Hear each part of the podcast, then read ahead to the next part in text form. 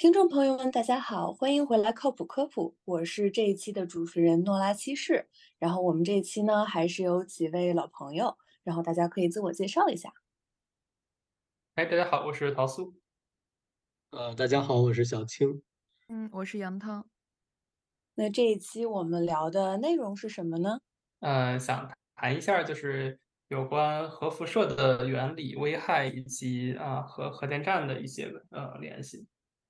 那大家近期讨论的热点呢，主要在福岛核电站，然后我们就可以从比如说世界上核电站的分布情况开始聊一聊。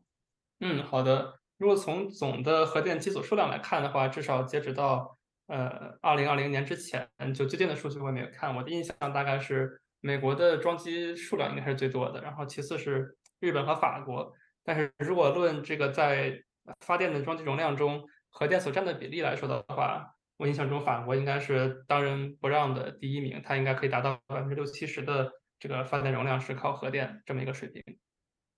与隔壁这个正在全面废核的德国显产生了鲜明的反差。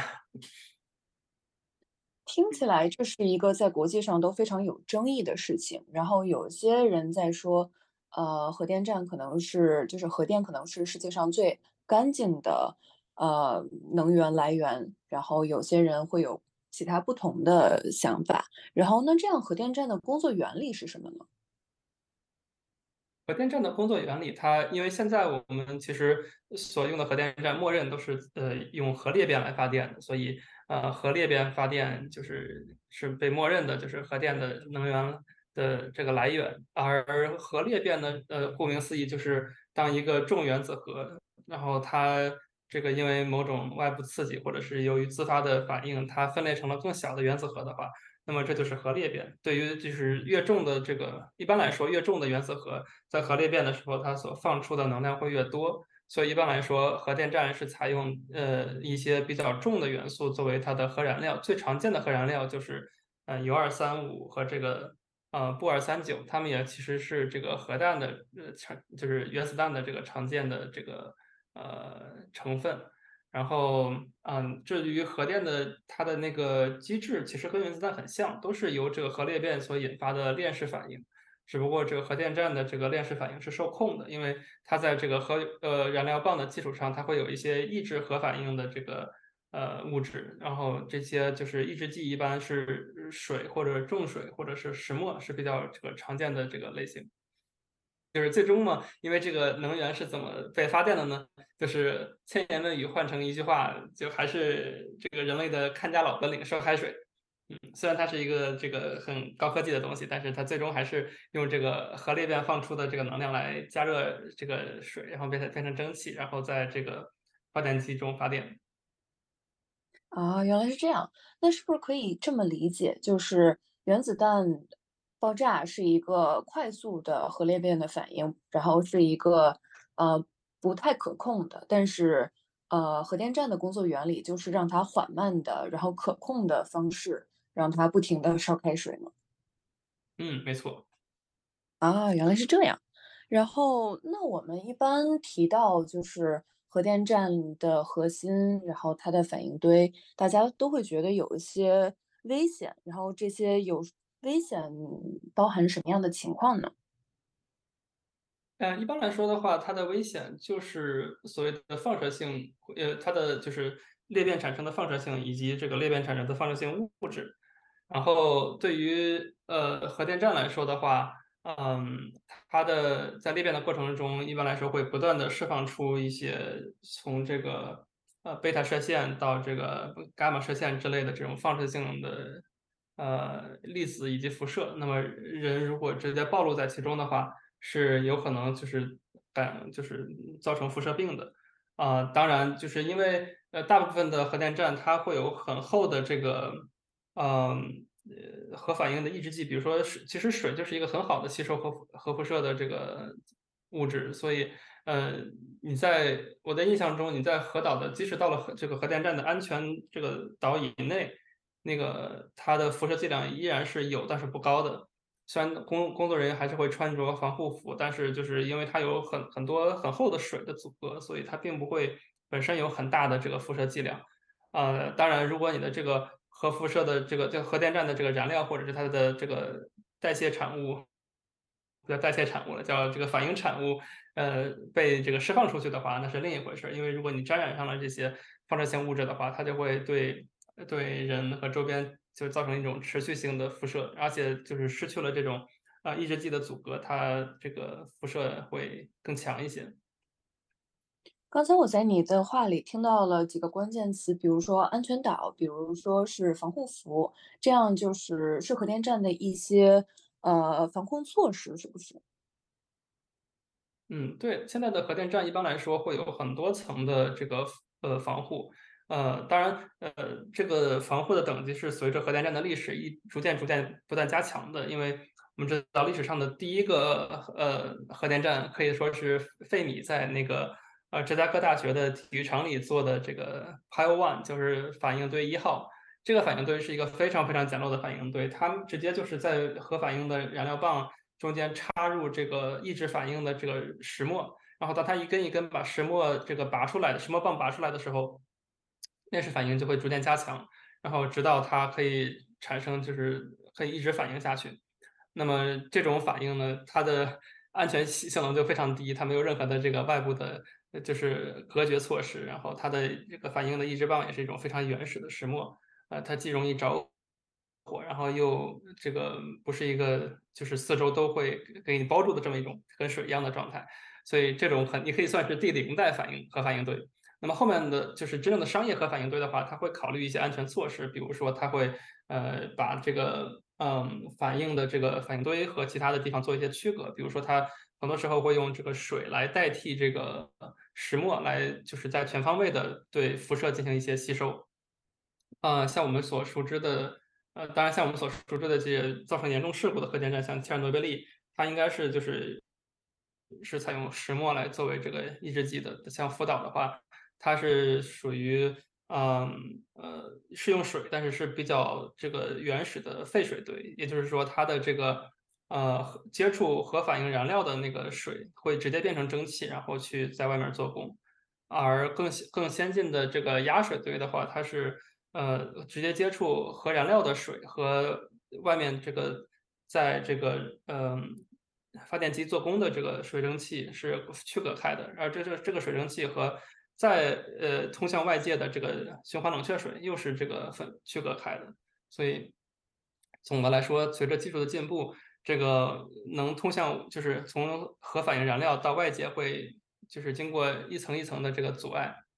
那么至于安全壳呢，它指的是包裹着这个啊核反应燃料的这个反应堆的这么一个结构。一般来说，它会有一些钢钢，就是一个钢制的壳。然后这个是一个，就是防止它，比如说爆炸的时候，把这个核反应的物质直接就直接散布到空中。呃，最开始最原始的那些反应堆，比如说切尔诺贝利，它是并没有这一层安全壳的。但是之后，包括这个福岛和这个三里岛之类之内的这些核电站都是有安全壳的。而如果在安全壳内发生事故，你处理得当的话，其实是一般来说不会对外界造成比较显著的影响的。但是你你操作失误就是另一回事了。然后这个安全壳外面一般来说会有一个巨大的钢筋混凝土的这么一个结构，就是呃，我曾经听。听说这个建电厂的人的说法是说，你一架飞机撞上去，这个东西都不应该损坏，所以它的这个安全等级应该还是非常高的。哦，这样，就是我刚才在你的话里听到了，就是一般比较古老的方式是用石墨做抑制棒，然后阻隔它的核反应，然后现在可能用的比较多的是水，然后这样的抑制机制是什么呢？为什么它可以抑制反应呢？嗯，对，说到这就需要进一步解释一下刚才提到的链式反应。所谓链式反应，就是说当一个反应就是会作为下一个反应的触发源头，然后比如说，呃，对于核反应来说的话，呃，裂变过程中会释放出中子，而这个中子它会诱使就是核燃料进行其他的核燃料进行进一步的裂变反应。那么当你这个核反应所释放出的中子，呃，大于或者等于这个核反应所要吸收的中子来说的话，那么你的这个核反应就可以自己维持自己，然后让它的这个反应要么是不断的变得越来越激烈，要么就是呃至少维持在现在的一个同等的水平上。那么我们就会说这这这个链式反应达成了。而抑制剂呢，就是控制这种呃链式反应的剧烈程度。因为呃，也就是说，如果没有这些抑制剂的话，这个链式反应就会像核弹一样，它会呃中子越来越多，然后越来越多的中子就会像这个打保龄球或者是什么弹弹珠一样的，就是一个推倒另一个多米诺骨牌效应，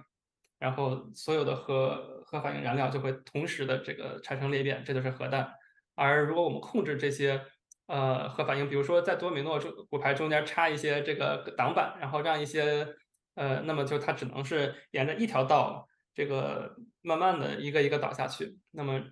这这样来说的话，就是一种可控的核聚变，呃，sorry，那个可控的核裂变。嗯，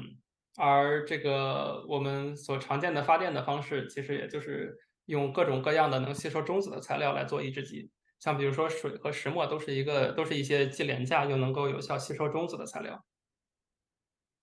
哦，也就是说，水和石墨其实在这个链式反应过程中，就是在这个多米诺骨牌的排列过程中，它们就是抑制的都是同样一个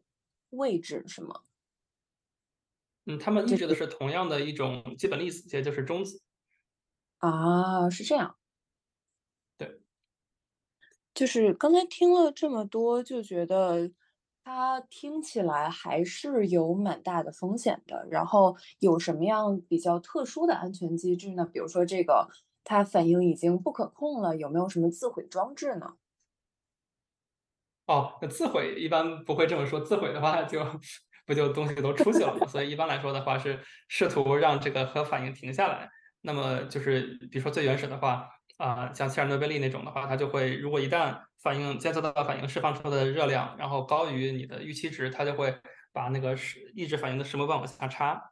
呃，其实呃，我不是很呃，对它切尔诺贝利其实是往下插，但是像比如说，嗯，对于像福岛这一类很多废水堆的话，因为它的蒸汽是要从呃容器的上面出去，所以它的抑制棒其实从是从下面往上插的，所以这就导致了一个问题，就是说当你这个插入。呃，这个抑制剂的这个东西失就失去本身失去能能源的话，它是插不上去的，因为重力会让它往待待在下面，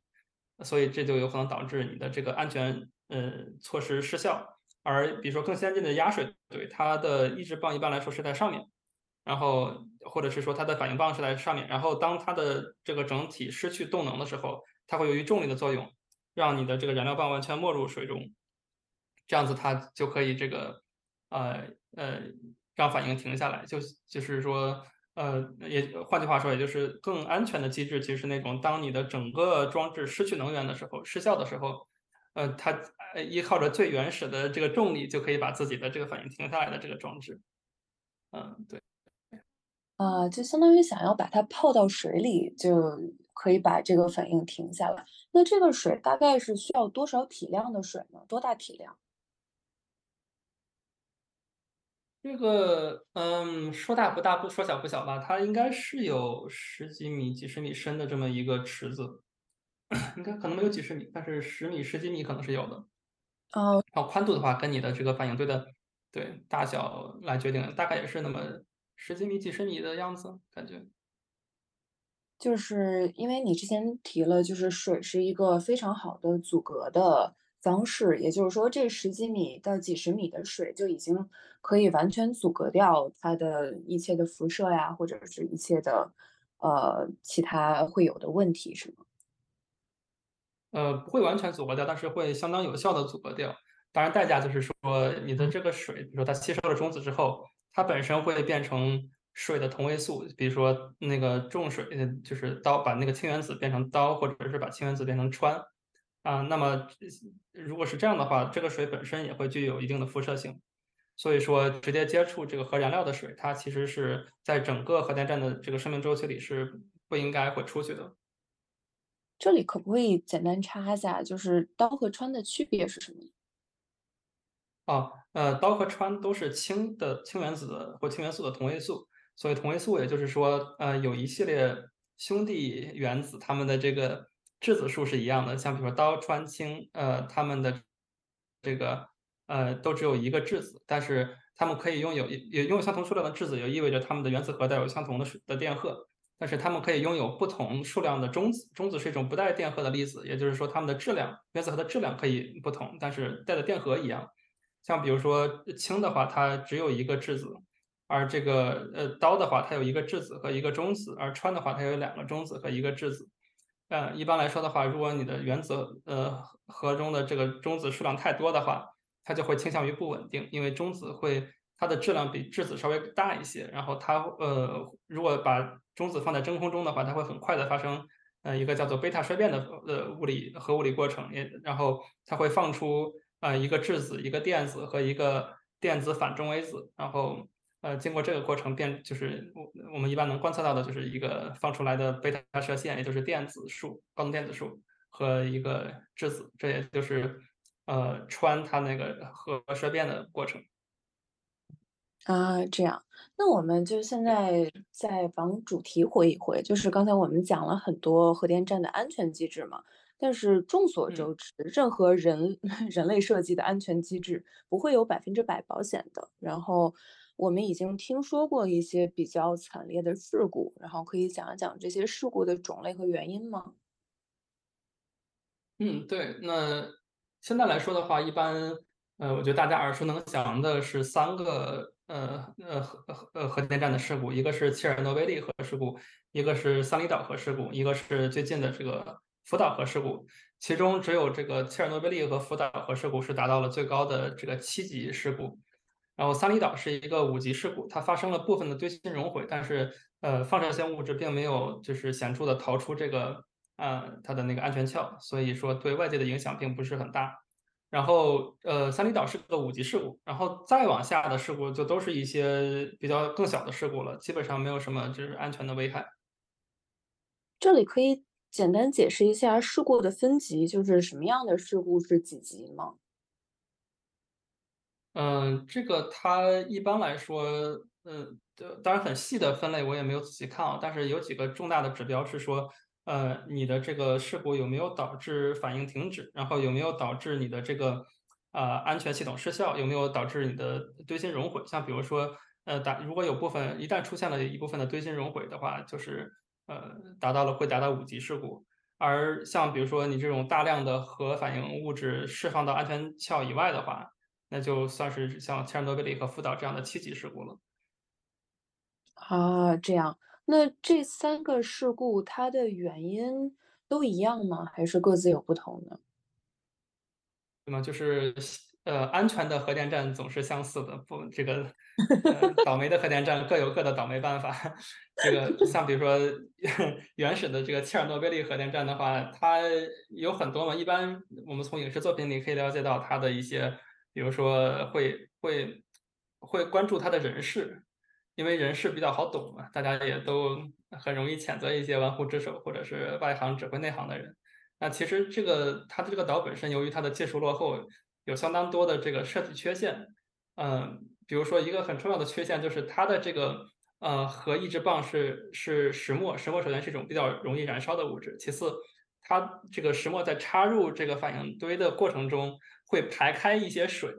然后导致这个在短时间内你的核反应燃料会有更多的暴露在这个呃暴露出来，然后所以在一个短时间内它的这个核反应的这个功率其实是上升的。所以这导致了一系列后来的事故。它也就是说，它实际上是一个操作非常困难的这么一个电站，而且它发生它那个主要的核灾难之前，它其实也发生过不少次的小事故。所以这种比较原始的设计，再加上一些人为的这个啊决策失误，应该是说导致了可能是就是最严重的这么一次核事故之一。啊、而到了福岛的话，它技术上确实也有落后之处，像刚才所说的，就是当它的这个啊呃核反应抑制装置的动力失效之后，它并不能依靠重力而自然而然的停下来这个反应。所以说，我们看到，当这个它的由于海啸破坏了它的这个供电机制，就是核电站自身的供电机制的时候，呃，那么它这个反应抑制剂并不能及时的让反核反应停下来，导致呃核反应的这个温度过高。这个温度过高的话，它就会因为它是直接接触水嘛，它会把那个水蒸发，然后甚至产生氢气，然后这个氢气太多了，又遇到高温，它就它就有这种爆炸的可能性，所以最后就是整个这个厂房就一个一个的炸掉了，然后这个放射性的物质也就都都是从安全壳里出来了，所以是这么一个过程。然后我也看到了有这个一些报道说是，呃，说如果当时决定放弃所有的核电机组的话，可以就是，嗯，减少很多损失，至少它不会是个七级事故。但是当时可能是东电公司有些侥幸心理，想着这是不是还可以抢救一下，然后就没有及时的停堆，然后没有及时的，比如说用更多的这个，呃呃，采取比较这个不可逆的抢救措施，所以就导致了这个事事故的等级被搞到了七级。当然，总的来说，基本上，呃，这都是一些设计缺陷和这个人人为决策失误的这个共同作用。呃，三里岛核电站，我印象中也是，它其实是一个最先比之前提到的两个核电站更先进的一个压水堆技术，但是它也是因为我记得是某些人为操作失误，导致了它这个，呃，就是产生了堆芯熔毁。呃，所幸它没有这个，呃，就是让核反应物质从这个安全壳中出去。但是我们可以看到，就是以后的，就是新一代的这个，呃。核反应堆的话，一般来说，它的这个安全机制会越来越完善，越来越复杂，以至于使这个人的这种错误错误决策，呃，越来越就是可以被呃呃挽救吧。因为就是说，你你不能说设计一个东西，说只有一个什么绝世高手才能会用，然后一般人用经常会出错，然后一出错你就说是呃这个这个人有问题，对吧？如果如果你大家这个一辆车只有这个。是高手能开的话，普通人开整天撞车的话，那显然是说你这个设计有问题。所以说，呃，核电站的这个事故也是同样的，在应该来说，现在来说是不断的在试图让它变得更安全一些。啊，这样就插插播一句，我觉得在在没有在我看这些东西之前，说实话，我只知道切切尔诺贝利和福岛，我对于三里岛核泄漏事故，我基本上是不知道的。然后，所以我给大家一个背景的 update 是，一九七九年三月二十八号发生在美国宾夕法尼亚州的呃三里岛核电站事故。嗯，对，那个不知道其实也很正常，因为它的这个对环境的影响跟切尔诺贝利和核岛呃福岛，看我也说成了核岛，是 根本没法比的。嗯，对，但是它对应该是说对美国国内的核电进程造成了一定的影响，因为当时它出事的时候。三里岛核电站是一个比较新技术，不，无论是技术上还是这个厂龄上都比较新的一个核电站，所以当时，嗯，在公众中引引发了对核电技术的一个广泛的质疑，所以就是之后美国的核电也没有推的那么快。嗯，这样。然后说到这儿，我其实还有一个问题，就是刚才开始的时候我们提到，就是这个核电站或者核电到底是不是一个清洁的能源？嗯。从这个 原料的角度，应该核裂变发电它不是一个可再生的能源。那么从这个清洁的角度，咱们怎么去看这个东西？哎，怎么说呢？这个好像这可可能是一个环境术语，我并不懂啊。因为像比如说可再生能源、清洁能源、绿色能源这三个东西，可能指的是不同的事情。像比如说呃可再生能源的话，它要求你的这个资源呃是可以源源不断产生的。呃，那么一般来说，现在似乎只有风能和这个太阳能是可以广泛应用的可再生能源。啊，水力可能也算。哦，对，水水利应该也算。对，水利、风、水电、水风、太阳能，对，这三个是比较主要的这个可再生能源。像是不可再生能源的话，有呃燃煤发电、燃气发电、燃油发电，啊，呃，还有就是核电，因为核电的核燃料其实也是一个就是消耗用完了就用完了的这么一个资源。嗯，应该就是对它。首先，它肯定是不可再生的。至于它绿不绿色、环不环保、是否清洁，这应该又是三个不同的概念。清洁的话，很多时候人们考虑的是发电中产生的污染物，像比如说，嗯，呃，燃煤的话，它会产生很多的这个粉尘，它会有这种硫化物、硝化物在它的烟尘当中，因为这个煤炭中会有杂质。啊，所以来说的话，在这个意义上，嗯，核电是不产生那种像大气中发出的排呃这种污染的，所以它在这个意义上，也许它可以被称为清洁的，但是我并不是很知道它的定义，因为呃，我们知道核反应最后会产生废料，而这些废料一般来说没有什么办法让它们消失。呃，唯一的办法就是找一个荒地，挖一个很深很深的坑，然后把这些核废料装到这个铅罐子里，然后把这些铅罐子放到这个地下很深很深的坑里，然后埋起来。嗯，呃，对。然后至于其他的考虑的话，还有说就是跟气候相变化相关的，就是你的核电站它会不会产生温室气体？那么显然，燃气、呃，燃煤、燃油这些都是会产生温室气体的，所以可能不能算是绿色，或者是说，我不知道这专业名词是什么，但是，嗯嗯，对，这些是会产生温室气体的。而核电站它并不会怎么说呢？它在运行过程中并不会产生呃显著的温室气体排放，但是它在制造的过程中不可避免的会产生温室气体，因为比如说你做混凝土。嗯，就会消产生大量的温室气体，这个是难以避免的。而你的这个核电站，它需要做一个非常非常厚、非常非常结实的混凝土，钢筋混凝土加上什么钢壳的那种安全壳，所以它也是会有一定的全生命周期的这个温室气体排放的。听起来好像核电站是一个相对来说性价比高，然后几乎没有污染，然后发电效率又高的一个。比较好的能源选择，只要它不炸。嗯，对，它可能一个比较好的另一点也是说，嗯，它配套的设施相对简单，因为一旦你的核燃料装进去之后，它就可以发电非常非常长的时间，它不太用更换频繁的更换燃料。而我们像我们所熟知的最常用的，比如在中国最广泛的火力发电站，它是一个吞煤大户，就是它的那个。呃，几个那种散装船的，那么就是它不停的会有那个每过几天就得有一个散装船开过去，然后把那个像山一样高的煤烧掉，所以它需要你有整个物流系统非常畅、非常顺畅，就是你需要一直有煤供应它，然后这个煤的品质还不能就经常的浮动，所以一般来说，火电站的选址都是在一些就是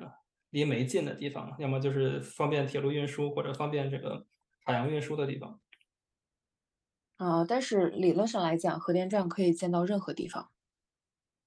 对，理论理论上来说是的，但是由于核电站，如果你想让它的功率比较大的话，你需要比较大量的循环冷却水，而这个冷却水，呃，最常见的就是用海水，所以很大部分的核电站都是建在海边的。呃，如果不建在海边的话，它也会建在一些这个流量比较充沛的河流或者是湖泊附近，然后用这些天然的河流和湖泊来作为这个呃冷却机制。那这也是福岛为什么这个核电站选址是建在海边，然后这样他们因为日本地震还蛮多的，他们真的就没有考虑过海啸的可能性吗？还是这个超出了他们的预期呢？这个可能也是超出了预期吧，但是我也听到有说法说东电当时为了省钱，所以并没有把那个防海那个防浪堤建到足够的高度。呃，因为当时是呃，由于一个什么东东边的地震，造成了可能有十五米高的一个海啸浪，但是它的这个防护显然是对这个是没有效的。嗯，在这个意义上来说的话，它确实防护做的是不够的。对，但是我也很难说，就是做到了什么程度就一定没有事情，只能说，嗯，它会概率会小很多吧。如果你防护做的更多一些的话。啊。那这样就是我们刚才讲了很多，就是事故发生的原因，然后我们可不可以讲到，就是大家可能更关心一些的事故发生之后的长期和短期的一些危害呢？嗯，对，所以呃，长期和短期的话，就可以看是直接暴露于辐射中产生的危害，还是说辐射物质沾染产生的危害。一般来说，如果你的安全壳安全机制失效，你的核物质出来了的话，会对附近的这个人和动物造成这个呃短期的核辐射，这个就是它的短期危害。而短期的核辐射如果这个剂量强大的话，会造成比如说一些出出血呀，像是这个急性的器官衰竭等等症状，所以它在短期内就会有一些很直接的杀伤。啊，而对于这个。呃，辐射沾染的话，它是一个更长期的这个危害，因为我们知道，就是核电站的核燃料它的代谢产物中，呃，有很多的元素，它的呃半衰期并不是很短，一般是以年计的。像比如说，呃呃，这次核事故中比较受关注的川、色，还有这个丝，他们的这个半衰期都是大概是以十几年计或者二十年计的。那么也就是说，在这段时间里，他们都会以有一个保持一个比较稳定的这个呃放射的状态。所以，如果你的这个呃这些物质产生了一定程度的富集的话，他们会对呃周围以至这个更广泛的区域产生这个辐射危害。啊，这样，然后这些危害种类就是全部都是核辐射的危害种类吗？嗯，对，都可以归纳于核辐射。虽然核辐射的话，我我可以讲一下它们的这个种类其实也挺不一样的。如果按历史严格来说的话，呃，最经典的核核辐射一般会被认为有三种，一一种是带正电的所谓阿尔法辐射，另一种是带负电的所谓贝塔辐射，呃，最后一种是所谓这个不带电的这个伽马辐射。当然，后来就是由于粒子物理的发展，人们逐渐意识到了所谓的这种伽马辐射，它的成它的这个来源是伽马粒子，伽马粒子也就是氦核，就是由两个质子嗯组成的氦核，它在很多的衰变反应中会，哦，呃，我刚才说成了什么？啊，不好意思啊，是是，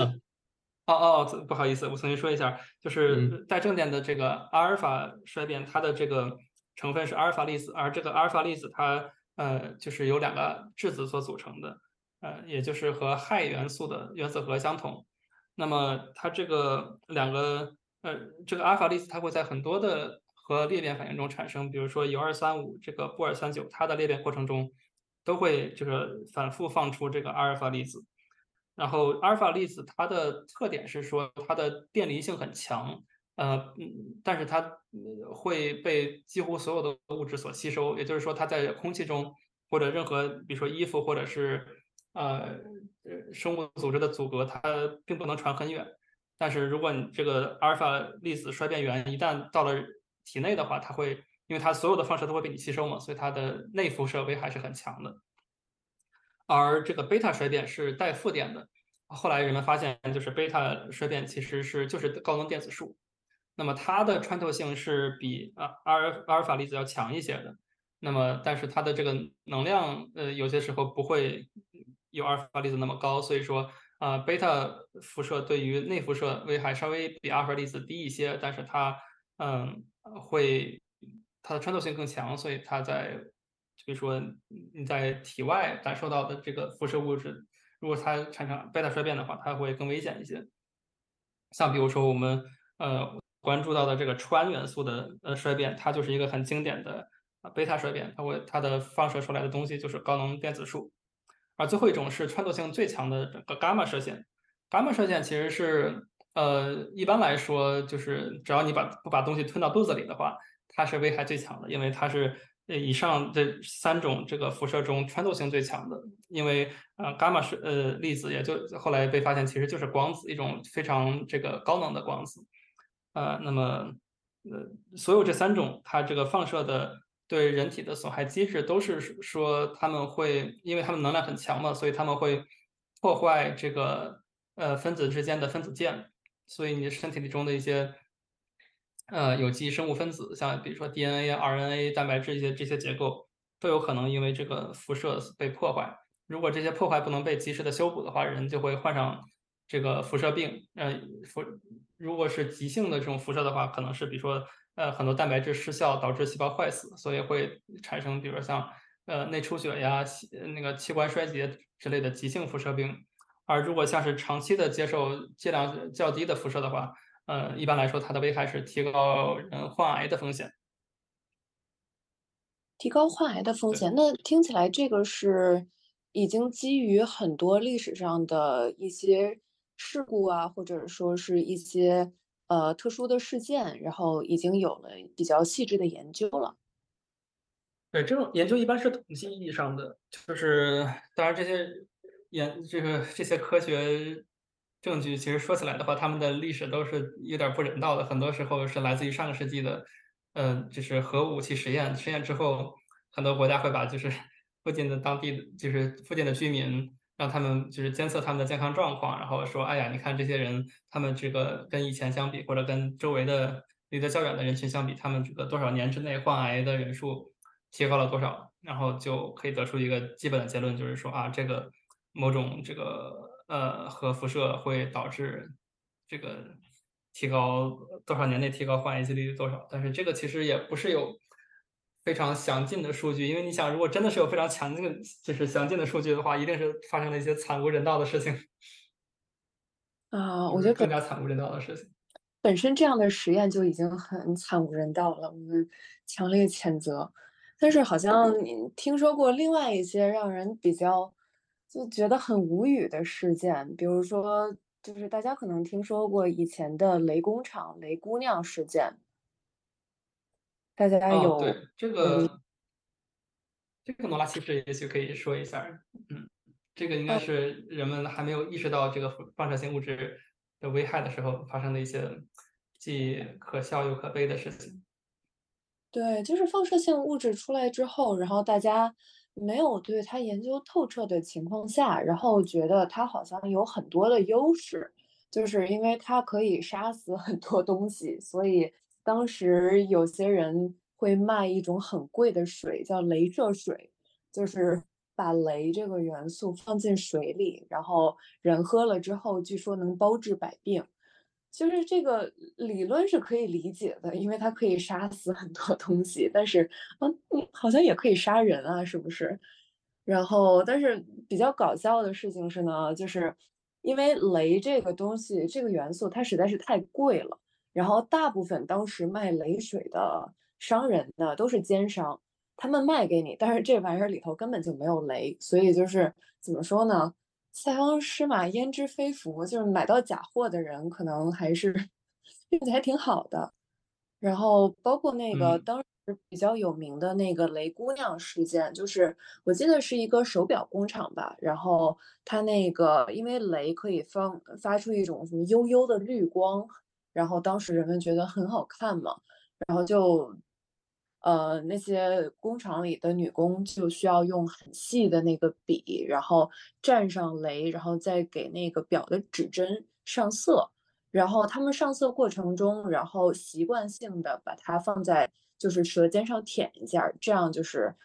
因为大家知道你写毛笔字，然后都要舔一舔笔嘛。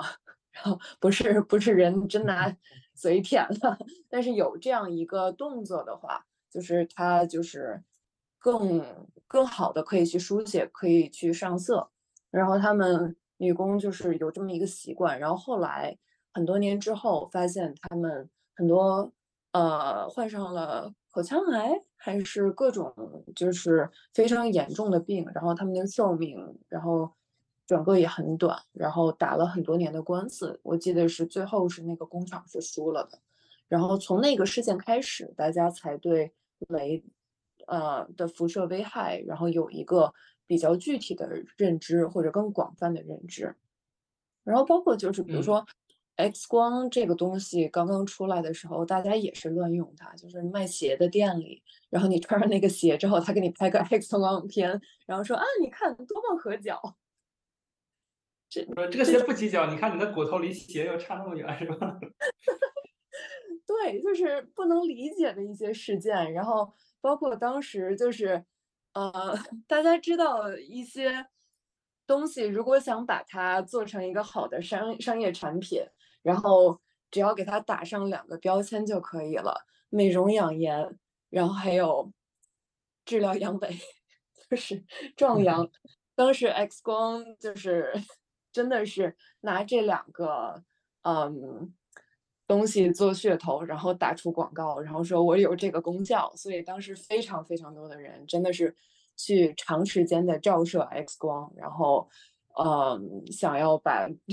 就是想要美容养颜，想要治疗一些嗯隐疾，然后包括还有打出什么旗号包治百病，然后这些都有。就现在想想，就是。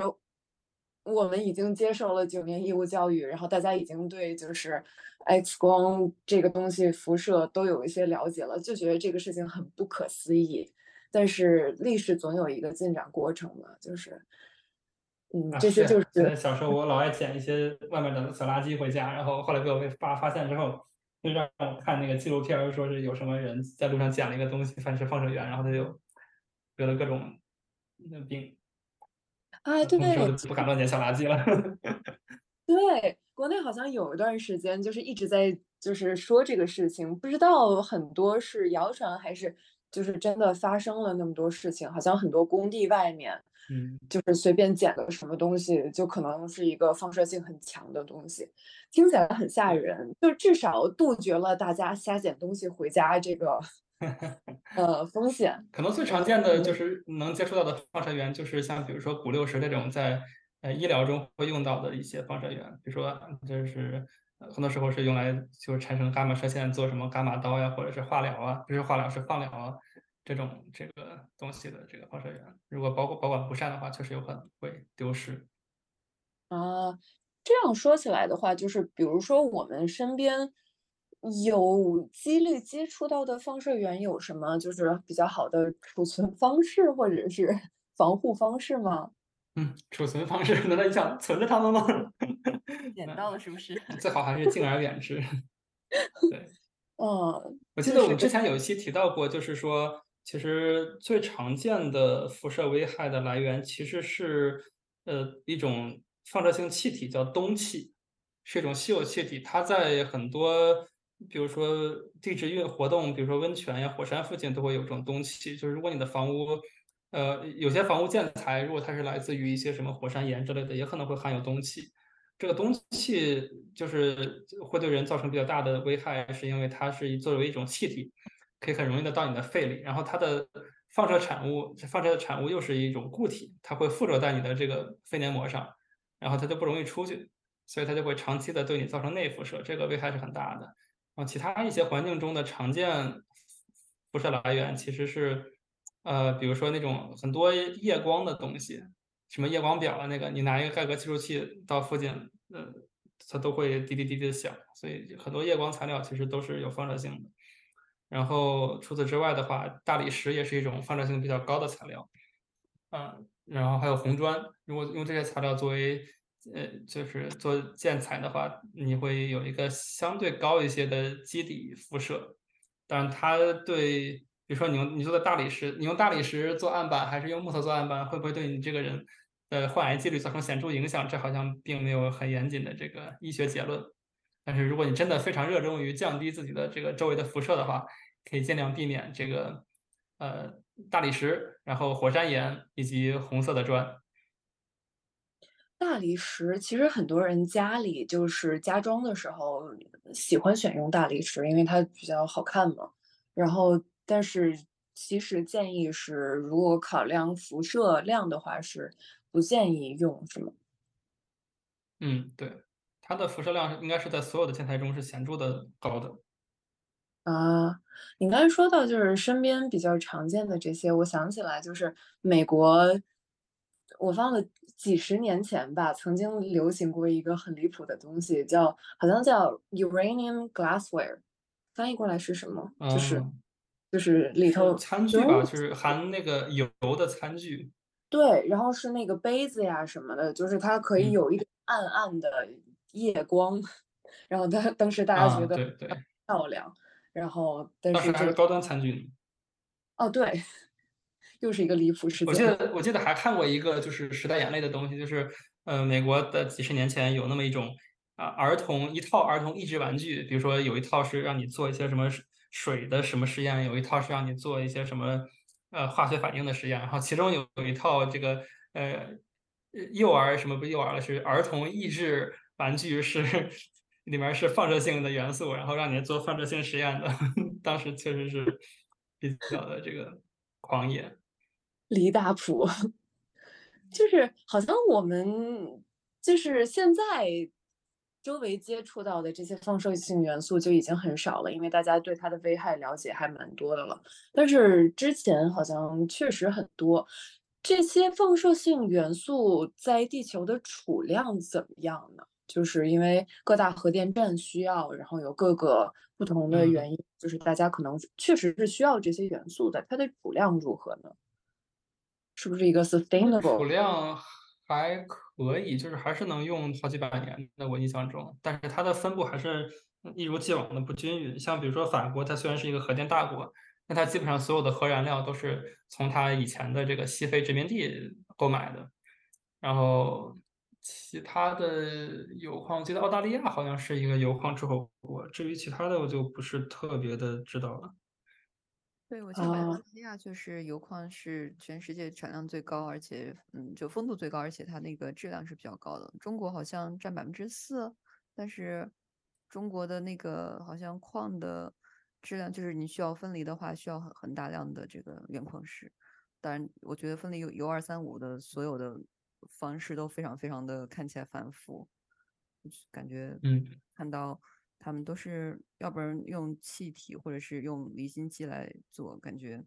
就是做成的那个黄饼，好像还直接是可以戴手套直接抓的，所以好像嗯嗯，从分离提纯的这个过程中，就其实需要消掉呃消耗掉大量的这个呃原矿石。对，因为比如说铀二三八的话，它没有分离的很全全的话，它其实是一种。半衰期有四十亿年之久的这么一种元素，所以说，啊，就这么说吧，就是半衰半衰期这个东西，大概是说你有一大坨的这个放射性物质，要花多长时间，它的这个放射性物质残留是原来的一半。所以说，如果这个东西放射它的半衰期特别特别短的话，它短期内辐射会非常强，但只你只要稍微躲一会儿的话，它就没有辐射性了。而如果就嗯嗯，而它的反面是你这东西的这个半衰期如果特别特别特别长的话。其实某种意义上也证明它的就是单位时间内放出的辐射是比较少的。那么其实呃危害最就是你可以认为就是普通的非放射性元素半衰期是无限长的，对吧？所以它而这个危害比较大的一般是这种嗯半衰期说长不长说短不短，那么那么几年几个月之类的，一般是比较危险的。嗯，那可不可以就这里展开讲一下半衰期这个概念？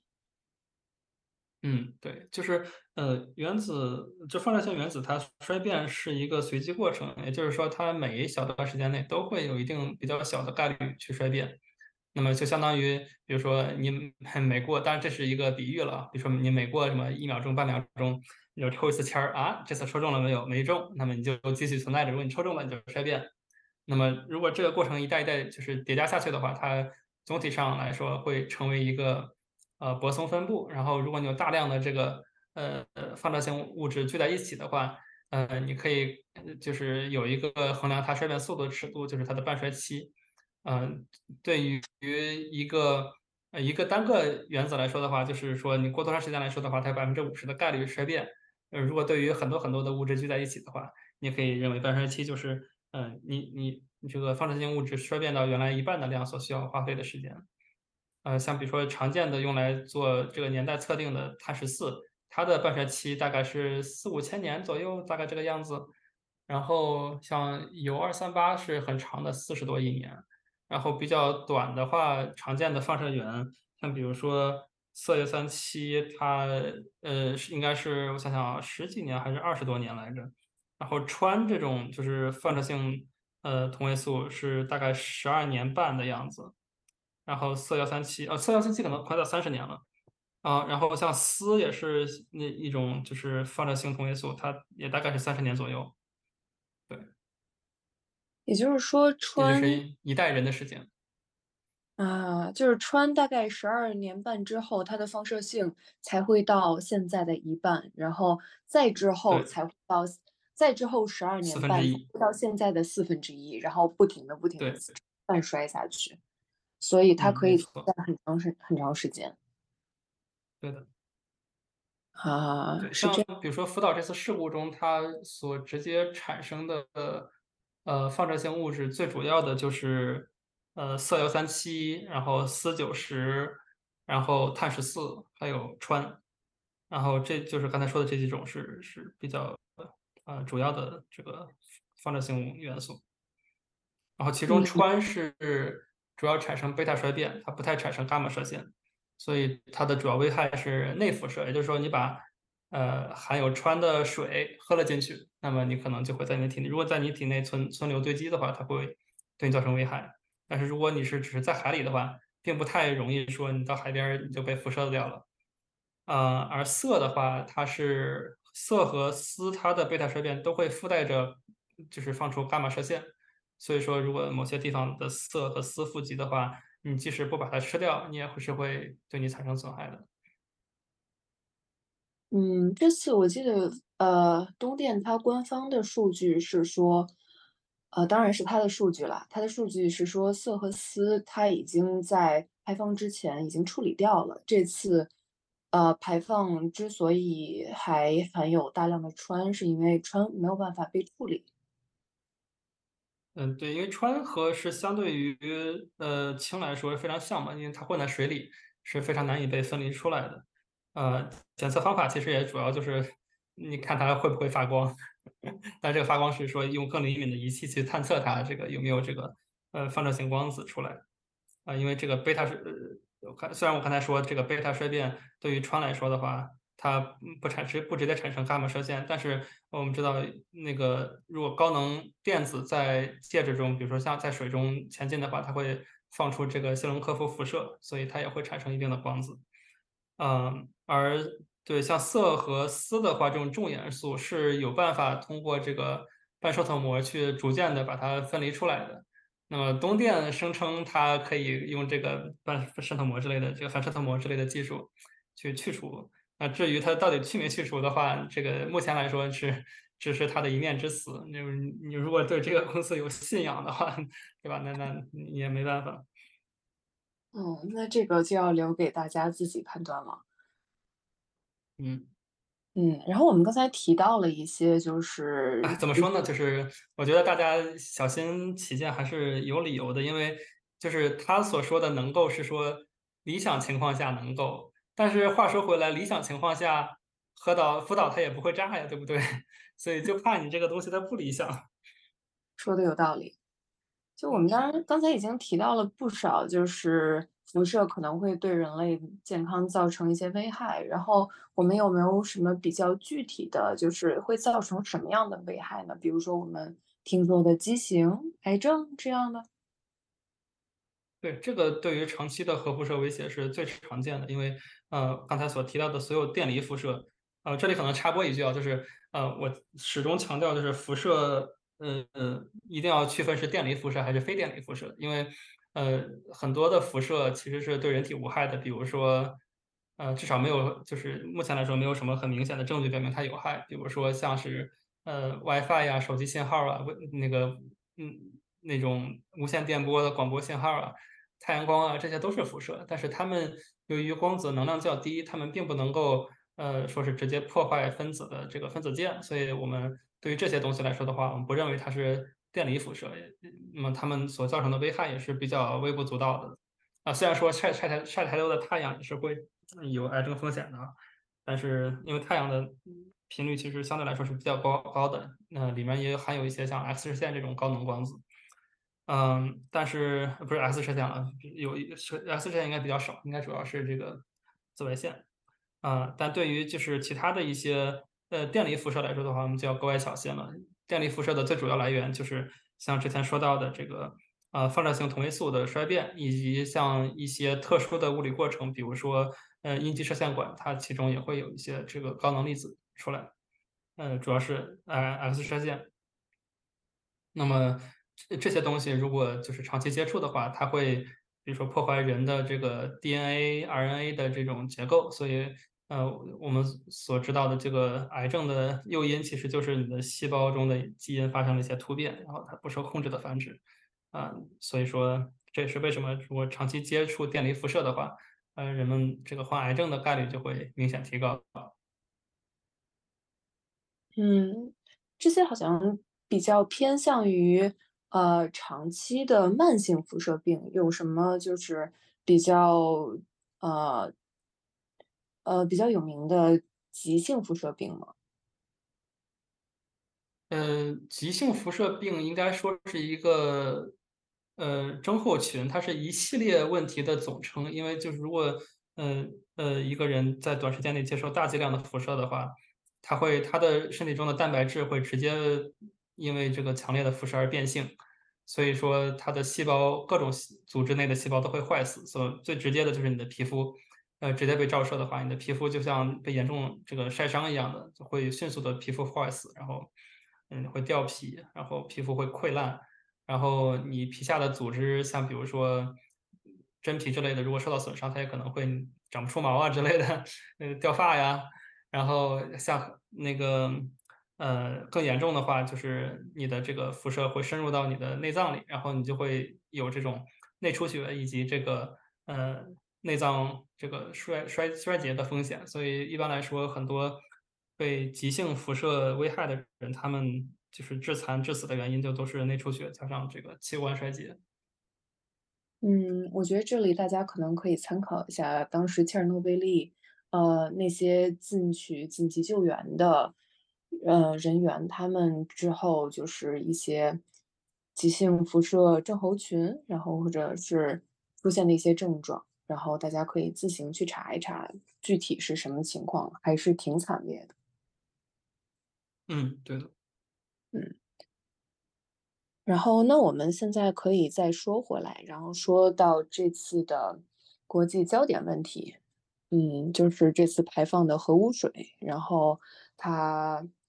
我们先来说说核污水和一般的核电站冷却循环水，它有什么样的区别吧？对，就是现在的呃核电的循环冷却水，一般来说，呃，指的是直接从外界呃。这个采采纳，并且就是排放回外界的这个水，嗯，它和呃用来发电的蒸汽是隔绝开来的，嗯，而这个发电用的蒸汽又和就是直接接触核燃料的这个里面的这个压高压水是分开来的。这是当然我说的这个是针对呃比较新的这个压水堆。对于像福岛这种废水堆的话，它中间只隔了一层，就是说它的冷却水应该正常情况下和这个呃直接接触。呃呃，核燃料以及用来发电的这个水是分开的。那么，当我们就是一般来说，对于现在还在运行的核电站的话，大部分都是压水堆，也就是说，它的循环水理论上来说，只从来不会进入这个呃核电站的安全岛、安全壳内，然后它只只只在外面做一个对于发电就是发完电的这个蒸汽的冷却作用。那么一般来说，最主要的环境考虑，至少在这一次核事故之前。最主要的呃环境考虑其实是不要让这个河流或者海洋海水的温度上升太多，以至于把这个鱼给烫死，或者是说危害一些比较珍贵的也那个海洋生物的这个生存。啊，而就是因这是因为他们其实呃所能够接收到的辐射剂量是非常非常微小的，基本上跟基底也相比也高不了多少。所以说他们可以就是直接排放到这个。呃，海水中，只要你的温度不要太高就行。那么，如果就福岛这一次所这个堆积的这个核废水，它是另一种情况，因为当时的反应这个呃失控之后，它是用了大量的水去灌到这个反应的这个容器中，给它降温，所以这些水是直接接触了这个反应壳内的核燃料的，所以就这锅汤里面就是什么东西都有嘛，就刚才说的这个从这个。色呀，色幺三七啊，到四九十啊，这个氚呀、碳十四啊都是有的。那么，所以它的这个里面东西比较杂。然后，呃，像我之前说的，呃，如果它的这些重金属的放射性元素被这个泄露到环境中的话，它还会存在着一个被呃生物富集的一个很明显的危险。就是我们知道，就是海洋中这个处在食物链等级越高的鱼。它一般来说更容易富集一些这个重金属，比如说金枪鱼中的呃水银、汞的含量就会比其他的一些小鱼要要高很多。所以如果色呀这些元素到海里的话，诶也会就是也很可能会被这个生物圈所富集。至于这个氚它在水里是否能被生物富集，这其实我之前大概查了一查，这是一个还没有什么很明确的结论的东西。因为可能穿这个东西确实不太好追踪，也所以也没有太多的人做过这个实验。但是如果你说它有的话，就是有有可以被富集的话，我觉得也是有道理的。因为呃，重水是养不了鱼的。也就是说，如果你的这个，你可以认为，如果你的这个细胞内有很多的水是是穿的话，你的这个鱼的生理机能会比较差一些，它就更容易被大鱼吃掉，然后这个大鱼。也就会富集一些穿，但到底到底能富集多少，这还是一个没有很现成的结论的问题。所以这个事情我们只能继续的观察，然后在之后的很多很多年里，然后在穿就是每十二年半半衰期，半衰期过了很多很多代之后，可能大家慢慢才会对这个事情有更更多的数据，然后更深的理解。然后现在一切好像并不是那么的清晰。嗯，确实可以这么说。嗯，然后呢，这次排放的大家比较关心的核污水，大概会以什么样的速度，然后和方式顺着洋流扩散呢？因为我们这里有一位跟海洋有些关系的朋友，然后可不可以请杨汤来给我们介绍一下？哦，当当当当。哒哒哒哒。洋流洋流的问题其实是很复杂的，就是大家经常看到什么，就是网上的洋流图啊这样子的，嗯，看到的是大循环，然后但是对于像日本或者是嗯附近相关的韩国、中国附近的微小的洋流的话，其实它是一个比较复杂系统，但是可以确定的就是，嗯，就是比较大的洋流还是。比较容易偏向于说在太平洋内，然后大范围的传播，然后更容易去，嗯，通过洋流作用，能够呃到美国的西海岸附近。然后如果是在呃国内的附近的话，它可能通过附近呃就是离中国南海、东海可能会。以相对比较快一点的速度过去，但是对于渤海和黄海的话，因为它们是一个比较浅的这样子的浅海的，呃，大陆架势的，而且尤尤其是像渤海湾，它是一个嗯相对而言比较闭塞、比较静止的这样子的一个状态，所以其实污染就是从我看到的各种预测图，以及在二零一一年它刚开始那个福岛开始有。这种污染物泄漏的时候，他们做的预测都，呃，看起来是，呃，渤海湾都是比较不太容易被污染的。但说，嗯，对于像美国的西海岸附近的话，呃，从二零一一年当时刚泄漏之后，呃，有数据可查的，我我看到的是二零一四年发现，在加州，呃，附近。就是一四年底到一五年左右的时候，就在加州发现了非常非常微量的这个跟核污染相关的这样子的样品。所以，对，如果时间足够长，这个污染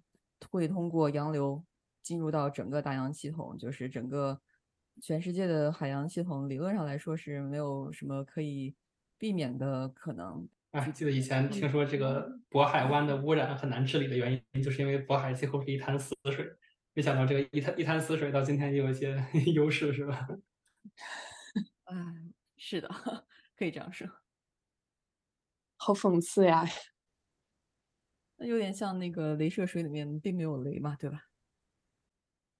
嗯，有道理，都是很讽刺的一些事件。然后，那大家这次就是在讨论核污水污染海洋之后，然后，嗯，可能有一些地方有有一些啊囤东西的趋势吧，或者出现了一些恐慌，然后很多人去选择囤盐，然后有些人去选择囤碘化钾片，然后这个你们觉得有什么科学依据吗？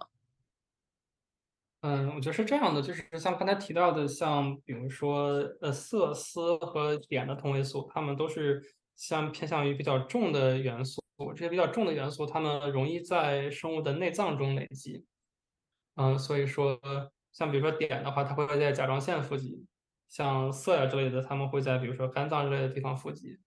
呃，所以有些有一个说法是说，如果如果你的这个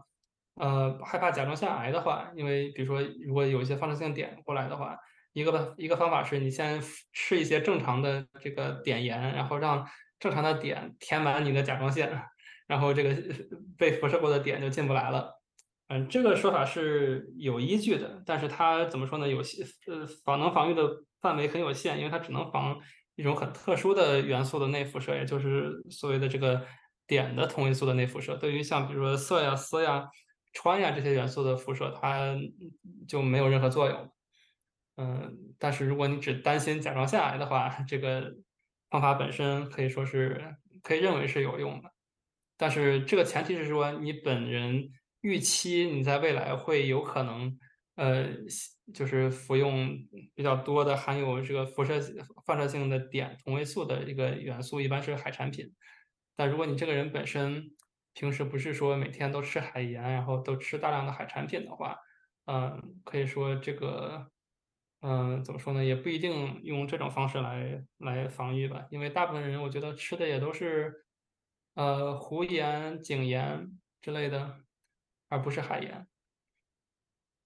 嗯，这样，所以就是其实大家，呃，可能囤货并没有太大的必要。嗯，对，我觉得可以这么说。嗯，就是井盐和这个湖盐的产量。我印象中也是远大于海盐的，所以说，嗯，如果就即使说不生产海盐了，对于盐的供应应该也不会有什么特别本质上的影响。嗯，理解。然后那今天我能想到的问题大概就是这些，大家还有什么其他问题吗？一片寂静。那大概沉重了。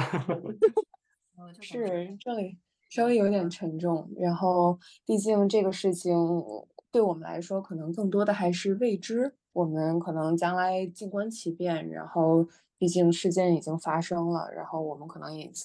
也不会有什么可以做的。将来就是大家静观其变，然后呃理性思考之后做出自己的选择，也没有什么其他办法了。对，但是这个就是我们今天的科普内容，希望对大家可能有一些帮助，然后了解一下核电站核反应的一些基本原理。然后，如果大家有问题的话，也可以在下面留言。然后，也许我们将来还会再开一期讲什么电离辐射，然后这些我们呃将来再说。但是今天就到这里吗？好的，感谢大家，我们今天就先聊到这里。感谢大家，拜拜。